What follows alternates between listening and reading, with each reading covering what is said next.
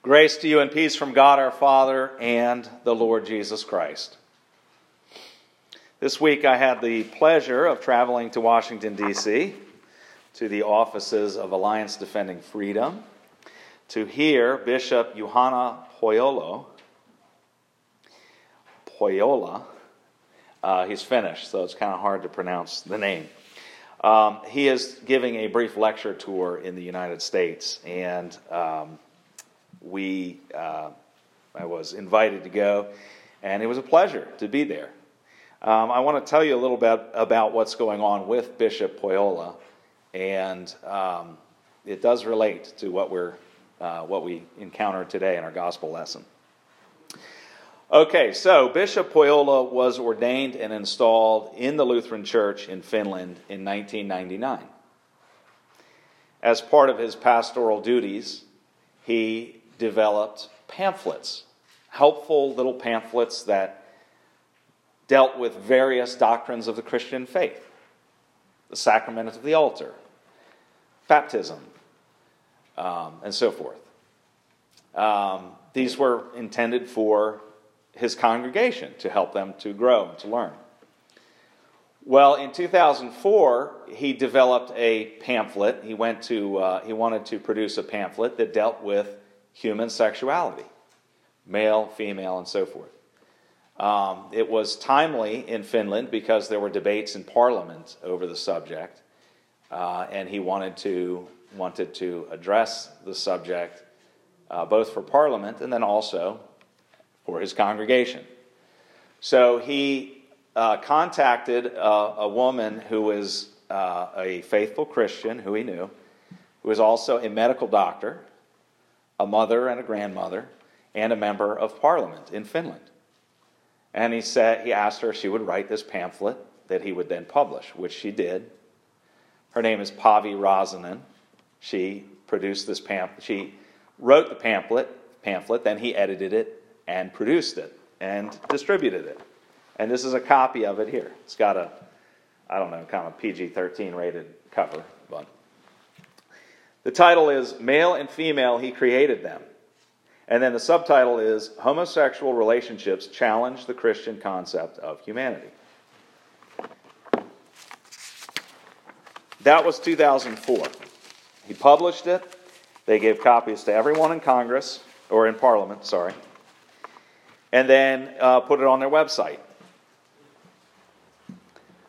15 years later, in 2019, the prosecutor general of Finland filed criminal charges against Päivi Räsänen, the author, and against Bishop Pohjola, the uh, publisher. And as it stands now, he, uh, they are both facing up to two years in prison and, uh, and fines. And um, for what? Well, because this is inciting, uh, what is the expression? Uh, incitement against a group of people. That's, that's what the charge is. Now, you might think that it's surprising that publishing a pamphlet which te- teaches nothing more and nothing less than biblical doctrine on sexuality would garner such attention. And honestly, I think that Bishop Pohjola was also surprised. Uh, he didn't expect it to go each step of the way leading up to this point where they've actually been charged. He did not expect it to, to keep moving forward. Uh, but thankfully, uh, both Päivi Räsänen and Bishop Pohjola are standing firm in the faith. This is not, I, I just want to say right out of the gate here, this is not an issue of pointing sin at, at, at you know, the sin in other people's lives. Not at all. Every single one of you in here confessed your sin to God this morning. And guess what? And I did too. I, I, did, I, don't even, I don't even step forward until I have confessed my sin to God. Okay, that's uh, so we we confess that we are sinners. But we also confess that God has revealed to us His law for our benefit. And the primary benefit is the function of what we call the mirror. You see, because of sin generally, we can't see ourselves very clearly. But we see ourselves clearly through the, through the mirror of God's law. God's law says this is sin, even when we say, How could that be sin? God's law says it's sin. So we see ourselves more clearly. Why is that important? You know the answer. Because if you can't see your own sin, then you can't see your need for a Savior. Okay, so it is absolutely fundamental to the preaching of the gospel that we're able to preach the law. Because who needs a Savior? If I can be righteous by my own behavior and actions and conduct, which believe me, if you just kind of sweep away the law, you can be righteous. but see, that's the problem. You, you can't sweep away the law. You can convince yourself, perhaps, for a time that, you're, that you can just kind of push this law to the side. It will catch up to you.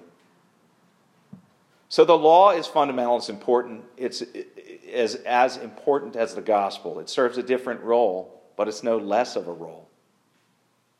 I mean, it's an error to just do nothing but pound the pulpit with the law and browbeat people into uh, being obedient and living better lives. That's not the point.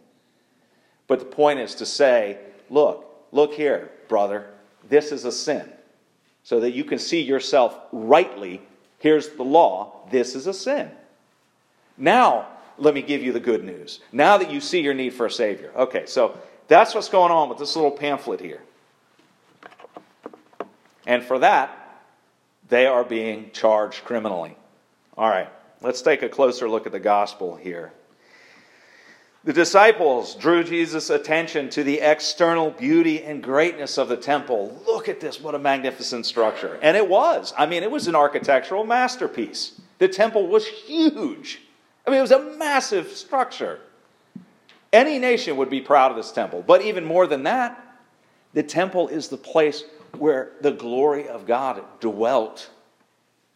Now you got to go back to Solomon's temple. Okay, when Solomon built his temple, the glory of God came from the tabernacle, tabernacle and filled the temple. Now, before the Babylonians destroyed that temple, the glory of God left. Now, we know because we've just been studying Nehemiah that when the exiles came back out from Babylon, uh, under Ezra and Nehemiah, the temple was rebuilt and the walls around Jerusalem were rebuilt. And it wasn't, it, it went through a series of, of rebuilding and reconstruction after that, even that continued during Jesus' time. They were still building. And it was a magnificent structure. But besides the architectural aspect, there's the historical significance of this is the place where God dwelt. Even in that day, in Jesus' day, they were offering sacrifices in the temple. That's the only place. Okay, it's not like it's not like our church where we have multiple church buildings everywhere and Christ is here present in the sacrament for us. That's not how it worked in the Jewish uh, Levitical law, the system of the Levitical law.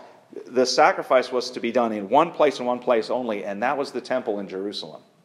Okay, and by the way, just incidentally on the side, that's why there's not sacrifices now. There's a mosque sitting on top of the Temple mound. If it was a temple there, which personally I hope does not come to fruition, then there would be sacrifices resumed, you know, presumably. I mean, that, that, that's what would happen. So we don't, we don't want that to happen. Um, anyway, yeah, it's a, this is this beautiful edifice, you know, beautiful temple. Of course, it's got all of this significance to the Jewish people. And what does Jesus say? Not a single stone here will be left. Everything's going to be overturned. And he was speaking specifically of what would happen four decades later. It was about 40 years later in 70 AD that the Romans came in and literally turned every single stone of that temple over. And he was also looking um, at a, a, a turning upside down of this, of this system. Okay? And by the way, did the glory of God return to the temple? Yeah. The glory of God was there. It was Christ Himself. And He was there, and He's leaving from there. And He's making these comments about this. All this is going to be turned. So you can understand the disciples being concerned. Well, you know, when is all this going to happen, Jesus? And what will be the signs of this? He's speaking about the, the, the, uh, the destruction that would happen in 70 AD, but he's also speaking and looking forward into to his return. So he says, Jesus said, You will hear of wars, but do not be alarmed. He speaks comfort to them. They're going to fret over this. Well, it is shocking. The idea that all of these things are going to happen is shocking to them, but he's speaking comfort to them. Don't be alarmed. Why? He says this must take place. This is part of God's plan. Sometimes we don't understand God's plan. It's, it's above us and beyond us, but nevertheless, this is part of His plan. We can't be alarmed at this, but we should be expectant. Actually, we should be expecting things to happen. Um, we should expect what? Wars, rumors of wars, strife, violence, and so forth. These are the things that we should be not only prepared for, but expect to come. Jesus says, Be on your guard. The word he uses there, blepete, he says, see, it's like see to it. It's like be on the lookout, be watching for this. And he uses it multiple places in this text, in this passage. It's translated differently into English in, the, in different spots of it. But the, the principle is the same. He's being look out, be on the lookout. Okay, now he tells the disciples, they will deliver you over to councils, and you will be beaten in synagogues. And you will stand before governors and kings for my sake to bear witness before them. It's not merely a warning, it is a promise of what the apostles should expect to endure. Jesus also said, You will be hated by all for my name's sake. Now, this is not just a warning, but this is also a promise. And the promise is not only that they'll be hated, but that they'll be hated for his name's sake. In other words, they'll be hated because of the teaching that they are given, because of the gospel, because of what they are teaching about Christ. They will be hated. All right. verse 10, Jesus said, And the gospel must first be proclaimed to all nations. So the apostles were to be brought before governors and kings for a purpose, so that they could proclaim the gospel. Their message is going to go out to all nations. They were delivered up specifically so that they could bear witness, so that they could bear witness to the saving life, the death, the resurrection, and the ascension of Christ. What about you? Are you looking for the easy life, the easy Christian living? I'd be lying to you if I were to tell you that God promises that. At least at least that he promises in the promises it in the sense that you won't experience pain or suffering or hardship because you will. But you know, sometimes I think Christians can, we can sort of confess that, well, God is in control of the big picture, He's in control of all things. But at the same time, we kind of feel like, but as for me, He's sort of forgotten me or left me, you know, alone because I don't figure into that entirely or, you know, whatever. He's just little old me, He's forgotten about. Perish that thought. God knows every single hair on your head. He has not, He has not let go of any one of you or of me, thank goodness. We remember that Christ died to redeem you. You personally, each one of you, Christ died to redeem you. Don't be afraid to speak the truth. That's what, that's what standing firm is. Don't be afraid to speak the truth. Don't be afraid to speak of the sin that separates a person from God. I mean, practically speaking, there are better and worse ways that you can stand firm in the faith. You know, and we don't need to go around with meanness and crudeness and vulgarity and abusive talk. But is that the only way that sin can be spoken about? It doesn't always have to be gentle either. I mean, how gentle is it when you tell someone and confront someone with sin? Nevertheless, we have to stand firm in this.